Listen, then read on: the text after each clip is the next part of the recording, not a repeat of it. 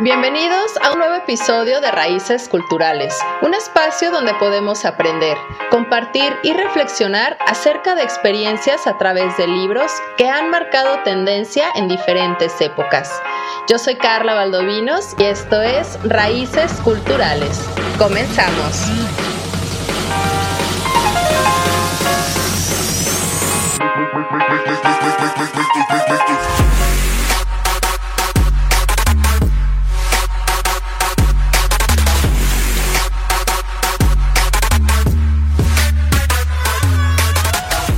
Estimados bibliófilos, muy buen día y bienvenidos a Cabina Digital. Yo soy Carla Valdovinos y agradezco que una vez más decidan aventurarse conmigo en el gran mundo literario.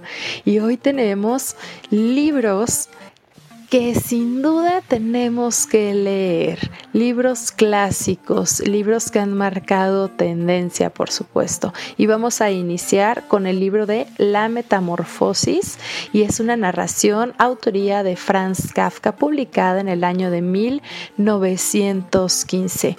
Este autor de origen judío nació en Praga en el año de 1883 y él escribió originalmente en lengua alemana. De hecho, la traducción literal de eh, el libro o el título en alemán sería más bien en vez de la metamorfosis sería la transformación.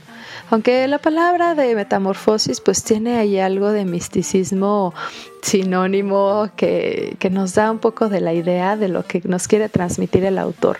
En esta peculiar obra que se, realmente se caracterizó por el absurdo de las situaciones que plantean.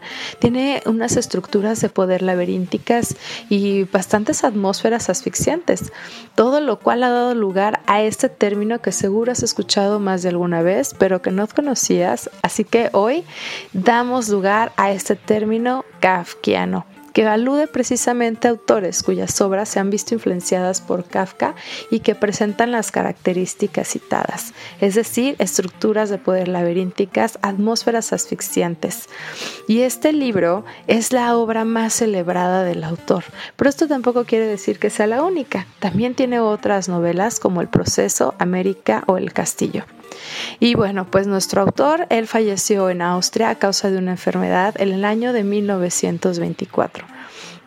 Así que nos deja este maravilloso libro que nos cuenta la historia de la transformación que que tiene Gregorio Samsa, el personaje principal, donde se convierte en un monstruoso insecto. Y a partir de este acontecimiento se empieza a desatar un drama familiar que lo vuelve loco, que se queda en, en soledad, en un aislamiento, con sentimientos de culpa, con sentimientos de decepción, de mucha rabia, de mucha incertidumbre, de muchos sentimientos que vivimos yo creo en el día a día por estar ocultando cosas y no enfrentarlas, que eso es algo que se me hace bastante peculiar del libro, porque en ningún momento del libro deciden llamar a un médico, sino que simplemente lo esconden en una habitación.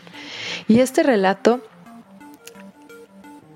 creo que ha querido ver una alegoría de cómo nosotros como hombres enfrentamos el mundo moderno cuando nos sentimos oprimidos y sentimos que incluso nos está borrando. Así que yo creo que esta transformación que tiene Gregorio es en lo que es presumiblemente un escarabajo, como un, suceso fantástico, extraordinario, que inaugura incluso la literatura, como les mencionaba, la literatura del absurdo, que en décadas posteriores, pues bueno, va a influir a numerosos escritores que ya son reconocidos. Y este relato Está dividido en tres partes donde se va narrando la transformación del personaje principal, Gregorio Samsa, que él es un comerciante de de telas y pues se transforma en este monstruoso insecto, ¿no? Y así empieza con, con el gran impacto que este acontecimiento le trae a su vida y a la de su familia.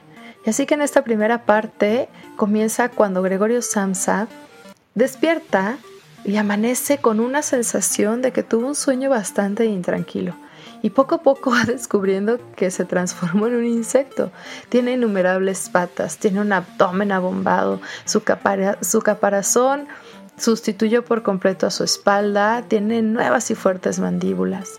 Y pese a esta gravedad de que ya es un escarabajo, la primera preocupación que Gregorio tiene en su mente es justificar su nueva apariencia en el trabajo.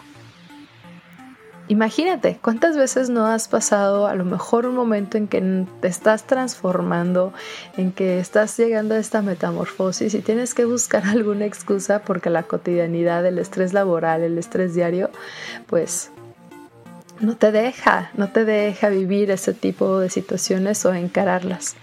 Pero bueno, esto nos lleva a la segunda parte, porque al principio los, eh, familiares del protagonista, Gregorio Samsa, no saben cómo enfrentar la nueva situación.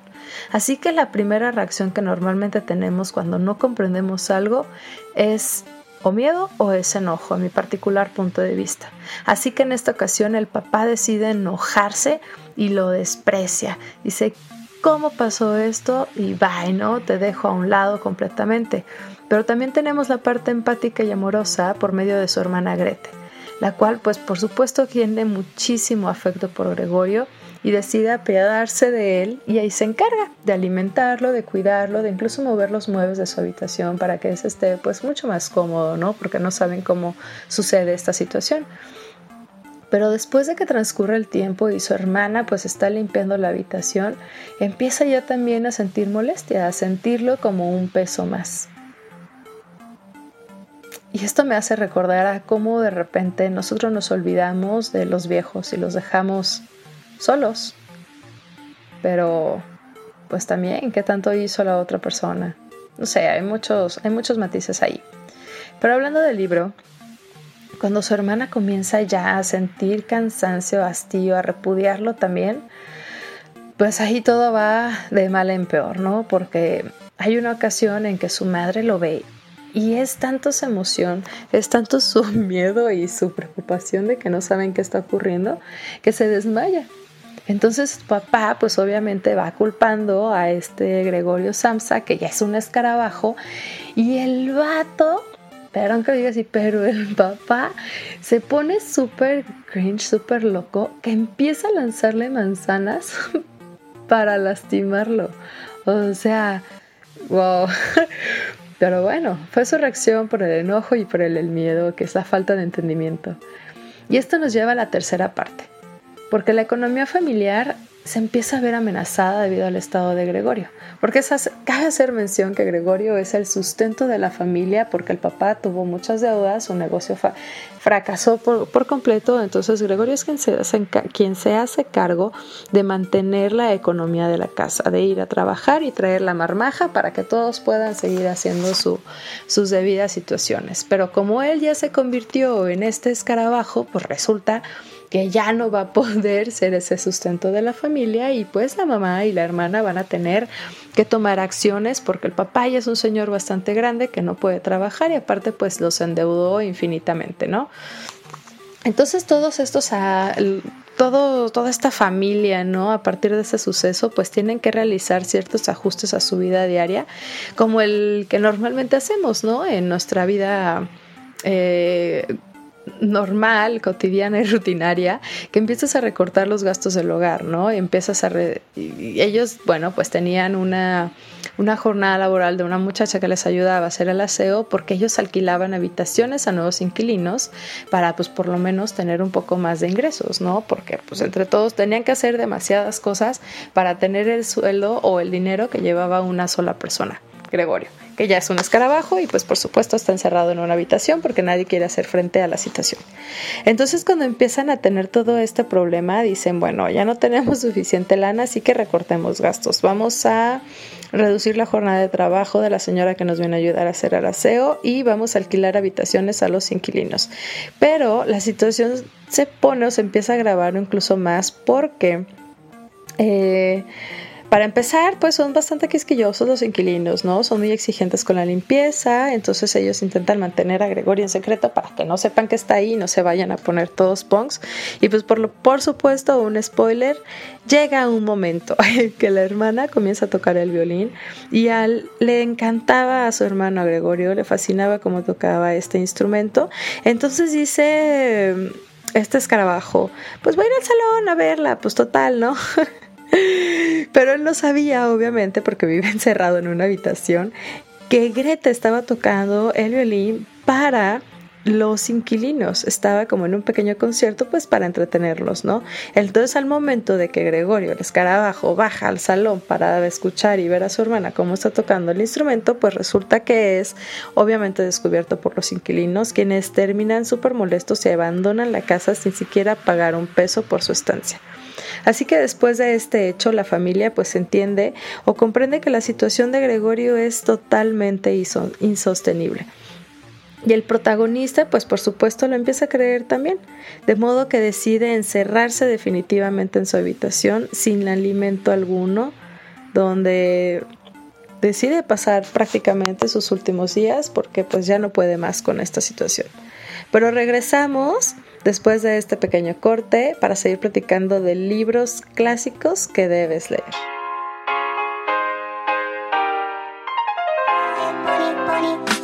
Hola ponis, ¿cómo están? Yo soy Janet de Leche de Pecho para.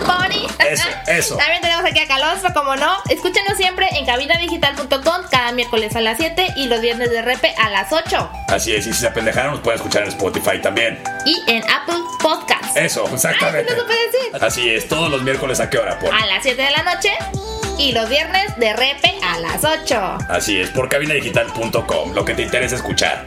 Así es. ¿Qué hubo? Uy.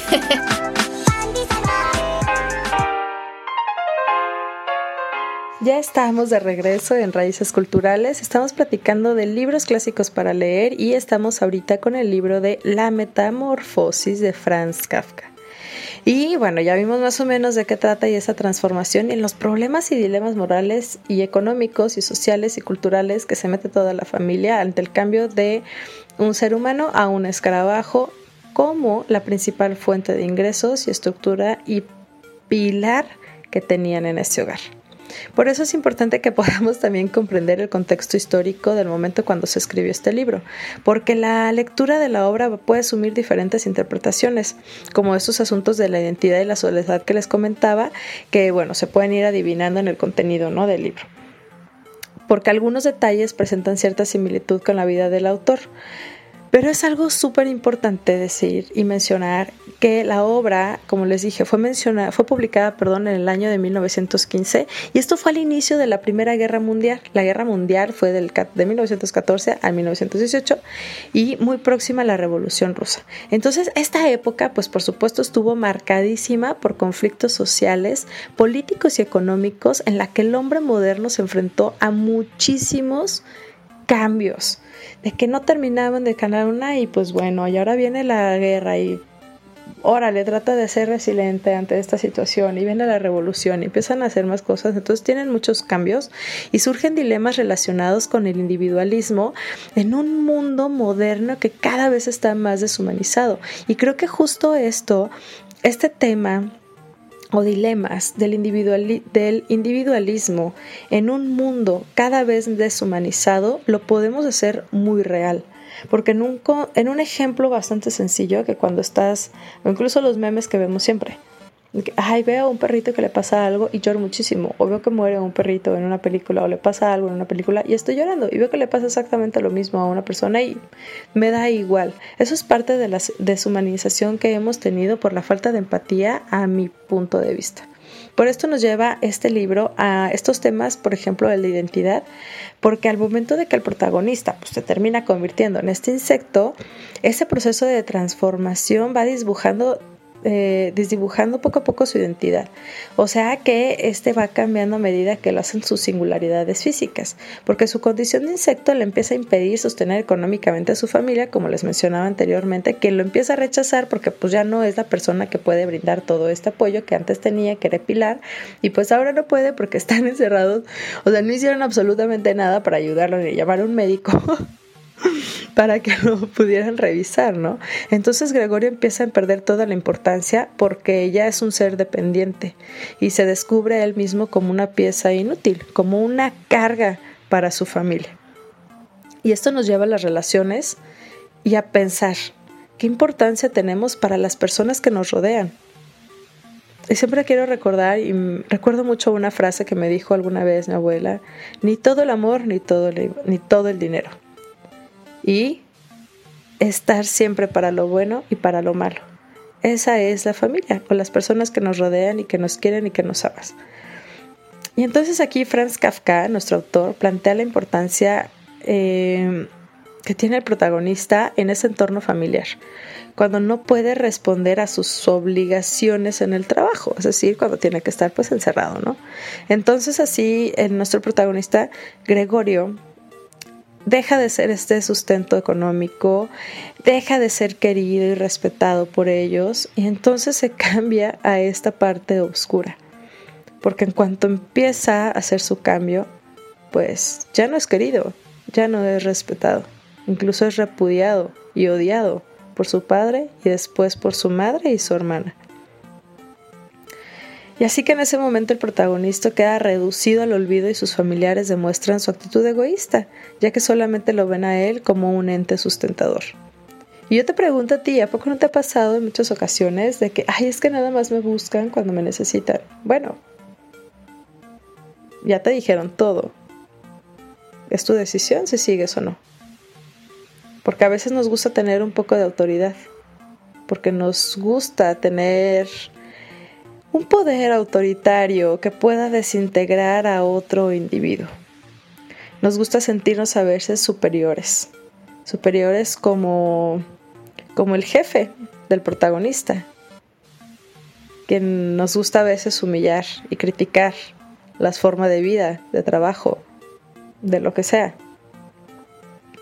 Y entonces el señor Samsao, el papá de nuestro protagonista, pues también ejerce autoridad sobre su familia y especialmente sobre su hijo, la cual había perdido cuando el hijo se empieza a hacer cargo de toda la familia y pues ahora que se fue, entonces él empieza a tomar otra vez estas riendas, pero no como un agente activo, sino como apurar, nada más señalando, ¿no? Y todo este tipo de situaciones nos puede llevar a sentirnos con este sentimiento de responsabilidad que tenemos con los demás, que nos hacen sentir culpables. Culpables cuando tenemos algún tipo de transformación. Y a partir de esta metamorfosis es que, pues, este Gregorio tiene pues la pérdida de su trabajo, ¿no? Llega el sentimiento de frustración, siente que se ha convertido en una carga para su familia. Y más cuando aparecen las dificultades económicas. Y yo creo que esto es bastante real. ¿Cuántas veces no nos ha pasado que te quedas sin trabajo, entonces te empiezas a sentir como menos? Cuando no tienes la suficiente lana, te empiezas a decaer. Obviamente, el dinero no hace la felicidad, pero vaya que ayuda. Y así a menudo, o sea, a medida que me perdón, que va avanzando todo el libro o el relato, llega Gregorio a la conclusión de que está mejor muerto que vivo y se abandona a sí mismo. Es decir, ese sentimiento de culpa y la frustración lo conducen a su fin. Y eso es parte de una depresión porque pues él ya no podía hacer nada. Se convirtió en este escarabajo. ¿Tú te has convertido en un escarabajo? Yo creo que sí. Yo creo que todos hemos sido esos seres independientes, pero también está bien aceptarlo. Creo que finalmente se trata de eso, de que podamos aceptar nuestra realidad, que podamos hacernos cargo de ese sentimiento que estamos, que estamos sintiendo. Porque creo que, que este mismo relato también nos lleva a que a veces nos reducimos solo como al hecho de que tenemos que trabajar y traer lana, porque no te preocupas por ti mismo, sino que te estás preocupando como por los demás. Entonces ya estás como en un modo zombie de que párate, vete a trabajar, regresa y ya. Pero ¿qué más estás haciendo? Te estás preocupando por ti, ¿qué es lo que te gusta? Recuerda, hazlo, vívelo porque va a llegar un punto en que te metes tanto en esto, en esta rutina, en esta cotidianidad, que nos llega a suceder que estás rodeado de gente y sin embargo te sientes solo. Te empiezas a ver que no tienes a lo mejor amigos, ni relaciones, ni tampoco buenos compañeros de trabajo. Pero yo creo que el punto aquí es que nos podamos hacer conscientes de que de esta soledad cuando se sufre una transformación debido normalmente a que las personas que tenemos cerca pues ya nos están rechazando. Entonces a veces decidimos aislarnos y considerar la muerte como la única solución posible, cuando la realidad es que no, porque todos vamos a tener transformaciones. Hay que estar abajo para poder subir. Si ya estás en lo más profundo del hoyo, pues solamente te queda subir, no te queda de otra. Y entonces, por eso para mí estos personajes y este libro se me hace pues como increíble que lo podamos tener y que sea tan atemporal como los libros que me gusta recomendarles aquí en Raíces Culturales, que sí nos encuentran en Facebook, por supuesto, es que nos demos cuenta de que todos vivimos como la misma situación desde hace muchísimos años. Entonces, si tú estás como consciente de que te estás sintiendo o estás viviendo parte de una transformación, pues a lo mejor es buen momento de que leas, a lo mejor por eso lo estás escuchando ahorita, para que te des cuenta que no eres el único y que si te estás convirtiendo en un monstruoso insecto y tienes muchísimo drama desatado a raíz de eso, muy probablemente sea momento de que podamos abrir los ojos, de que utilicemos nuestra voz y digamos qué es lo que está pasando y busquemos ayuda. Finalmente de eso se trata. Por eso se llama la metamorfosis o la transformación. Y si estás pasando neta por una transformación, trata de transmutarlo. Si te sientes mal, bueno, ok, sí, ya lo acepto, pero ¿qué puedo hacer para cambiarlo? ¿Qué puedo hacer para hacerlo mejor? Porque finalmente nosotros somos los únicos que nos impedimos el avance de nuestra vida. Pero nos vamos a tener que ir a un pequeño corte y regresamos porque les tengo otros libros que también es una obra súper leída en todo el mundo, que la hemos escuchado, que va también dentro de esta filosofía del absurdo y ha sido estudiada dentro del pensamiento existencialista. Regresamos.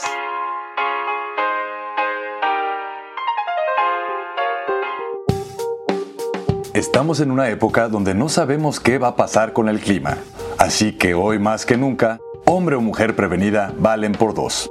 Llama a Ingeniería y Construcción y prevé cualquier cosa que pueda ocurrirle a tu casa durante las diferentes estaciones del año. Ingeniería y Construcción. Búscanos en Facebook y pide tu cotización.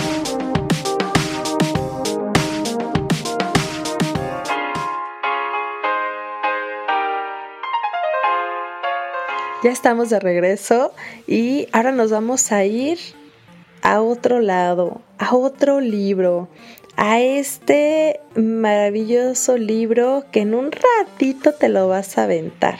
Y se llama El extranjero de Albert Camus. Seguro lo has escuchado muchísimo. Y este año fue y este año, este libro fue publicado en el año de 1942 y es una de las obras más leídas en el mundo porque nos presenta esta temática dentro de la filosofía del absurdo que con este pensamiento existencialista que les comentaba en el bloque anterior, y a pesar de la negativa de su, autor, de su autor de pertenecer a esta corriente, la verdad es que sí está presente en el libro, aunque él diga que no, pero sí lo podemos ver un poquito.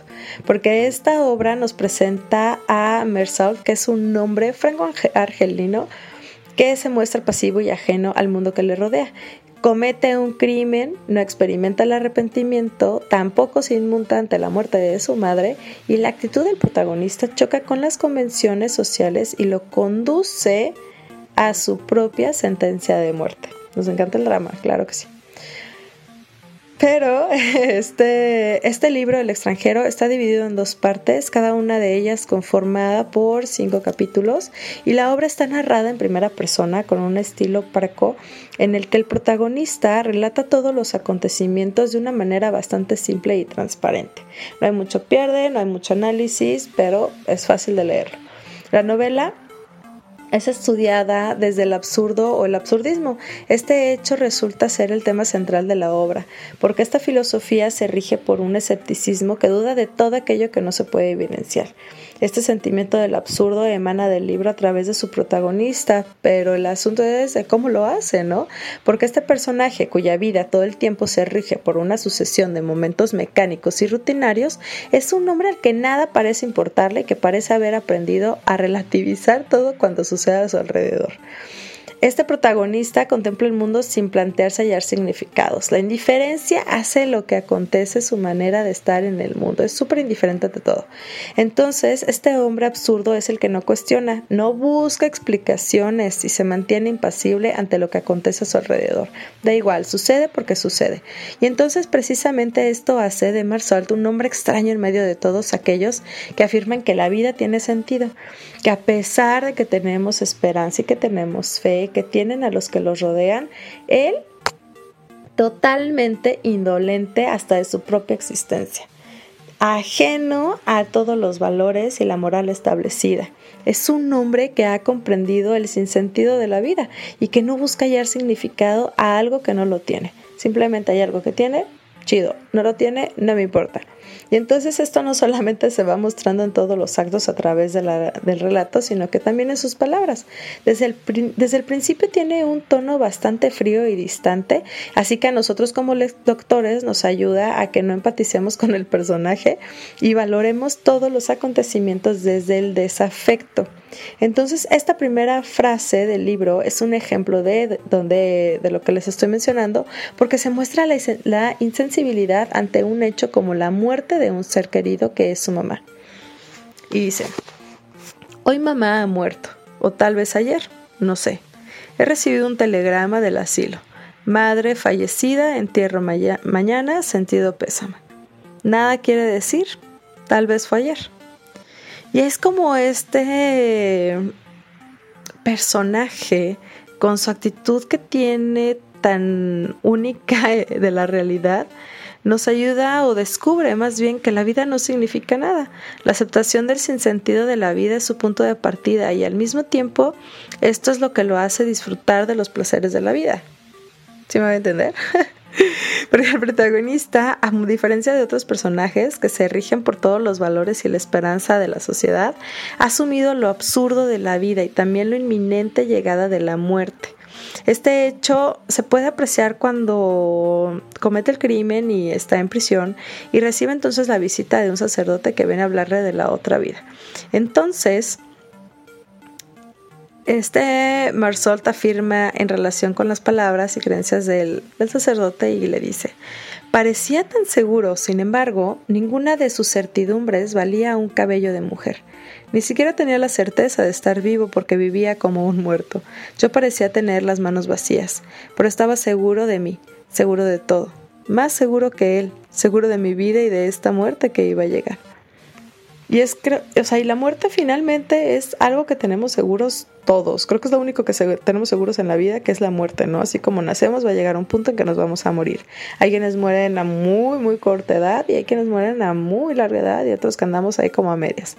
Entonces el protagonista, él está en una realidad totalmente regida por una escala de valores que juzga lo que está bien y lo que está mal. Pero el extranjero o este libro nos empieza a manifestar lo absurdo de las convicciones sociales que tenemos ya tan arraigadas, por las cuales termina juzgando al protagonista en este proceso judicial donde él ha decidido no mentir para no amoldarse a aquello que la, que la sociedad considera correcto. Ha mantenido su verdad con respecto a la muerte de su madre, a lo que no ha llorado cuando, como todos esperan, ¿no? Y tampoco ha mostrado reacciones propias durante el proceso de duelo. La realidad es que este protagonista es señalado por falta de sensibilidad por el fallecimiento de su progenitora, ¿no? Entonces el juez intenta que el protagonista muestre arrepentimiento o saque a relucir sus sentimientos, que se haga más humano, que es lo que les decía del libro de Franz Kafka, que ya nos hemos hecho tan deshumanizados que bueno, cuando este protagonista, Mersault, es condenado a muerte, la acusación se centra en la personalidad del acusado y no, y no en el asesinato que ha cometido porque termina asumiendo su condena y reconociendo la indiferencia del mundo. Dice, ok, sí, ya lo hice, finalmente pues me voy a morir, ¿no? Pues venga, a lo mejor yo puedo controlar cómo me muero. Wow. Pero bueno, algo más, más relax. Yo me preguntaba, ¿por qué el extranjero, no? ¿Por qué, este, ¿Por qué esta palabra? ¿Qué implica que esta palabra de título al libro de, de Albert Camus, no? Y es que este personaje, cuyo trasfondo es bastante complejo, es difícil seguir quizá un poquito su lógica, porque parece ajeno a su propia vida, ¿no? Y incluso el propio autor, Camus, declaró eh, la siguiente afirmación a la hora de presentar el libro. en nuestra sociedad, un hombre que no llora en el funeral de su madre corre el peligro de ser sentenciado a muerte. Justo lo que les decía, que lo juzgaron a él más por su personalidad y su falta de empatía o de sentimiento de tristeza ante la muerte de su madre, que pues finalmente fue lo que le sentenció a muerte y no tanto el asesinato que había hecho. Entonces este título y el significado también pues está directamente relacionado con el con este contexto de guerra y posguerra, porque pues este finalmente es un reflejo, ¿no? De la sociedad que tenemos carente de dirección, por eso lo podemos ver así tal cual. Y como el libro anterior fue escrito al inicio de la Segunda Guerra Mundial, pues por supuesto, este es tras la Segunda Guerra Mundial, porque permanece un ambiente de desesperanza y frustración que se vive en Europa. Entonces, Albert Camus, nuestro autor, que está sumido en todo este contexto, crea al personaje que representa pues la carencia de valores, de fe, de esperanza que se tiene en la época, en este en esta posguerra, ¿no? Un personaje que se caracteriza por la pasividad ante la vida, pero que finalmente lo conduce en un destino trágico por ser un extraño en medio del mundo que lo rodea, al que no le encuentra sentido. Y pues si está en época de posguerra, pues imagínate, ¿no? También qué tanto puede hacer. Entonces, esta obra pues lo dio a conocer a Albert Camus, que eh, pues ha sido, como les comentaba, estudiado, ¿no? Desde el absurdo de la filosofía existencialista, pero él siendo todo un novelista, ensayista, periodista y filósofo de, de la nacionalidad franco-argelina que les decía, nació pues en una familia humilde y quedó huérfano de padre durante la Primera Guerra Mundial. Entonces a la hora de que él escribe este libro, pues también se siente, ¿no? Decir, bueno, finalmente pues todos nos vamos a morir y pues claro que sí. ¿Cómo no?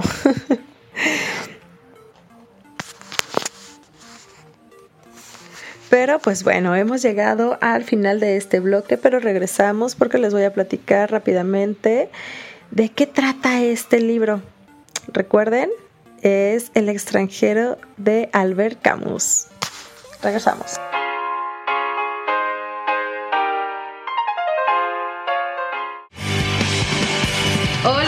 Yo soy Carla Baldovino. Y yo soy Gaby Cárdenas. Y marchemos juntos porque hemos sido criticados, juzgados y etiquetados. Y es momento de decirlo sin miedo al qué dirán.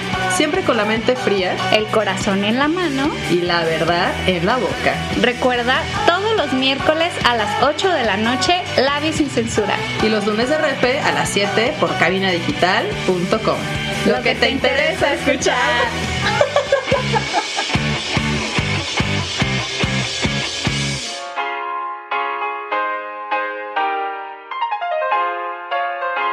Ya estamos de regreso y vamos a platicar rápidamente un pequeño resumen de qué trata estas tres partes en las cuales está vivido el libro de El extranjero de Albert Camus. Y en esta primera parte, donde es donde ocurre este delito, porque nuestro protagonista es un hombre que vive en Argel y un día recibe la noticia del fallecimiento de su mamá, ¿no? Que estaba internada en una residencia de ancianos, pero pues el protagonista no tiene pues nada de efecto y pues parece que no le afecta. Entonces cuando llega al lugar con el director queda pues bastante sorprendido por la pasividad que tiene el protagonista ante los hechos, ¿no? Sin derramar lágrimas, con esta indiferencia entonces tampoco desea ver el cuerpo de su madre, ¿no? Como de, bueno, sí, ya sucedió y pues lo que sigue. Así que el día siguiente, durante este funeral, el único que acompaña a Mersort es un antiguo amigo de su madre, quien se muestra pues como nosotros esperaríamos todos, ¿no? Que está pues bastante afectado, que está triste y demás.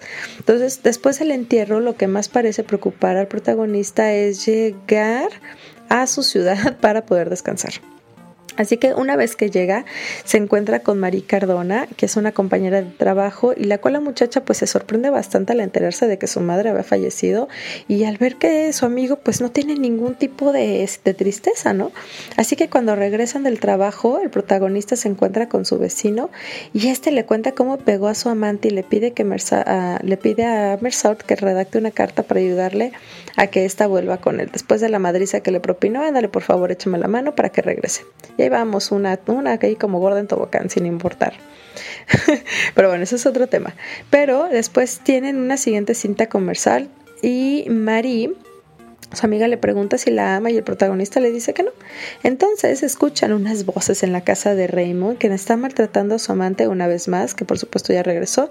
Así que cuando llega la policía se lleva a Raymond y Marsal decide defender a su vecino ante la policía, ante la policía, cuando ante la policía cuando éste se lo pide. Entonces Raymond, no puede ser, súper tóxico todo, ¿no? Raymond invita a Mersad a pasar un fin de semana en la cabaña de un amigo y ahí se encuentran con el hermano del amante de Raymond. Entonces después de que se pelean y demás, pues Raymond queda herido, ¿no? Quien es su vecino y Mersal, nuestro personaje principal, se convierte en asesino cuando mata al hombre que agredió a su amigo. Terminan matando al hermano del amante de Raymond que era golpeada por este señor. Y así que en esto nos lleva la sentencia de muerte, porque aquí es donde se desarrolla todo el proceso legal y el interrogatorio perdón, que vive el protagonista tras ser arrestado por el asesinato de el hermano del amante de Raymond.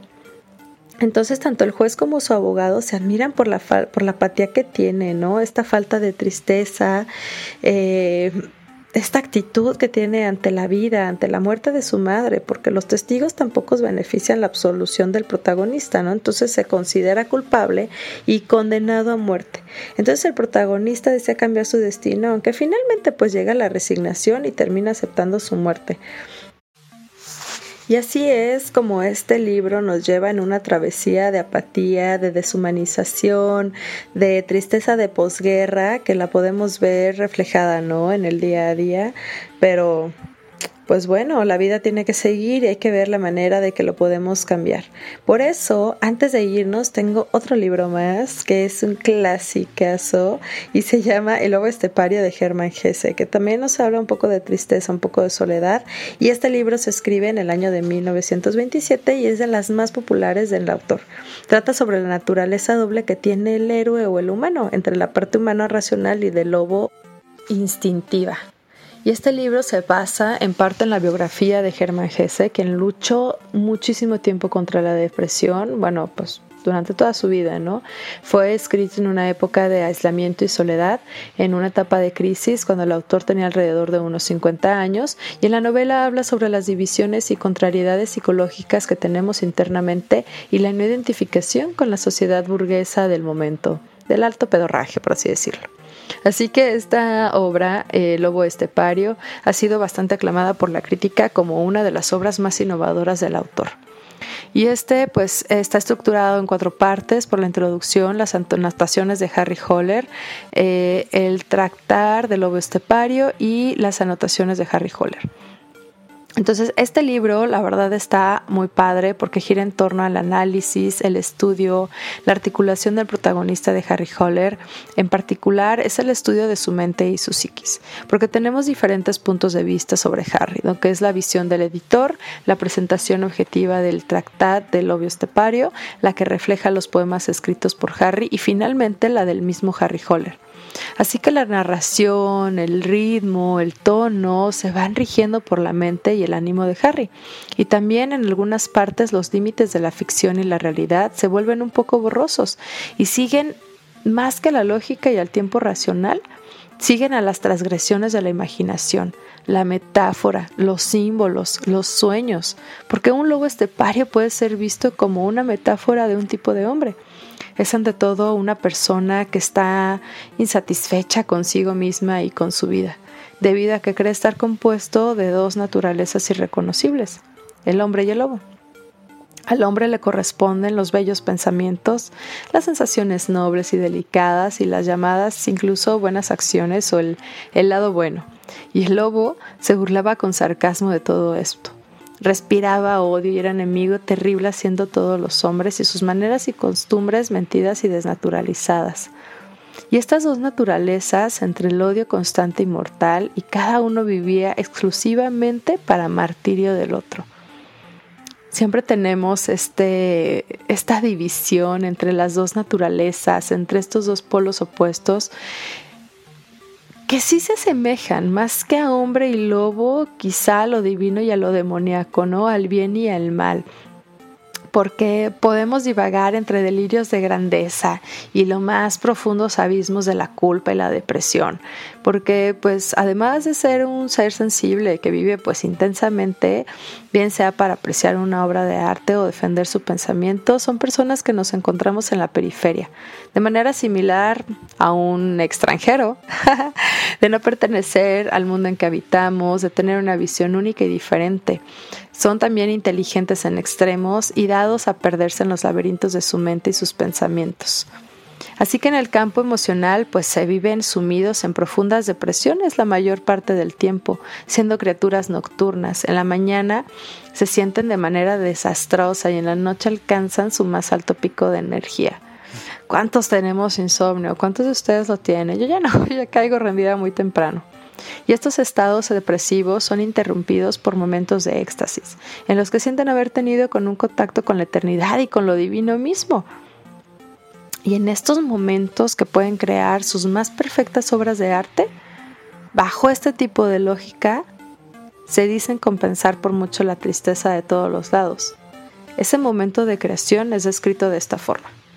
Dice, en sus raros momentos de felicidad, algo tan fuerte y tan indecidiblemente hermoso, la espuma de la dicha momentánea salta con frecuencia tan alta y deslumbrante por encima del mar del sufrimiento que este breve relámpago de ventura alcanza y encanta radiante a otras personas. Así se producen, como preciosa y fugitiva espuma de felicidad sobre el mar de sufrimiento, todas aquellas obras de arte en las cuales un solo hombre atormentado se eleva por un momento tan alto sobre su propio destino, que su dicha luce como una estrella, y a todos los que la ven les parece algo eterno, como su propio sueño de felicidad. A estos profundos estados de depresión nos sigue la crisis de la culpa, deseo de ser castigados al punto del ruego, esos comportamientos autodestructivos y los pensamientos suicidas, como lo hemos visto en estos últimos dos libros, que nos llevan a decir lo único que queda es la muerte. Así el masoquista en este libro halla su identidad, la definición y su propio valor en la tenacidad para sufrir. Este es un pensamiento característico del lobo estepario. El ser sentenciado a muerte como Harry en el teatro mágico es una situación ideal y perfecta para el masoquista, porque presenta un castigo merecido, entre comillas, que además de que va a infundir pues bastante dolor, que va a acabar con su vida, es además su deseo más profundo y sabe qué es lo que va a ocurrir. Por esto el valor más preciado es la libertad y la independencia porque remite a la naturaleza salvaje del lobo, que no permite ser domada ni sometida, que solamente obedece a sus propios caprichos, a su propia a su propia voz, ¿no? Es una libertad con un precio demasiado alto. Su vida no es ninguna esencia, no tiene forma, no tiene ninguna responsabilidad, ningún propósito, no es productivo, tampoco aporta a la sociedad como lo haría alguien con una profesión oficio. Tampoco tiene lazos afectivos que lo aten, vive en una soledad absoluta. Y la soledad es un aspecto tan importante y profundo que incluso se le compara con la muerte. Porque este lobo estepario tiene una relación muy conflictiva hacia la burguesía, porque desprecia la mediocridad, el conformismo y la productividad del pensamiento burgués, pero por otra se siente bastante atraído hacia ella, por la comodidad, el orden, la limpieza y la seguridad, que le recuerda un poco a su madre y su hogar. Y entonces desde el discurso del lobo estepario, la, la burguesía es ante todo mediocre y desapasionada. Por esto, el lobo considera que el burgués es débil. Esta crítica cae también sobre el gobierno del momento, ¿no? Y en el ambiente de deseo de guerra en Alemania antes de la Segunda Guerra Mundial, también a la tendencia de no asumir nuestra responsabilidad individual ante el gobierno. La novela pone en evidencia que considerar la identidad como una unidad no es más que una ilusión. Los hombres son, no solo como creía Harry Holler, parte humana y parte animal, sino que también tienen muchas otras facetas. La identidad es más similar a las múltiples capas de una cebolla. Ah, me recordó a Cher. La noción del yo es además más que un concepto objetivo, una ficción sujeta a la construcción y al cambio. Y precisamente esta noción sólida y definitiva de la identidad, la que Harry Holler debe derrumbar antes de entrar al teatro mágico. Y la manera de hacerlo es mediante la risa. Así se decree y se burla de todas estas identidades que antes creía que lo definían. Y hemos llegado hasta el final y como bien se dice, hay que reírse de uno mismo para poder sobrellevar el día a día. Muchísimas gracias y nos vemos en el siguiente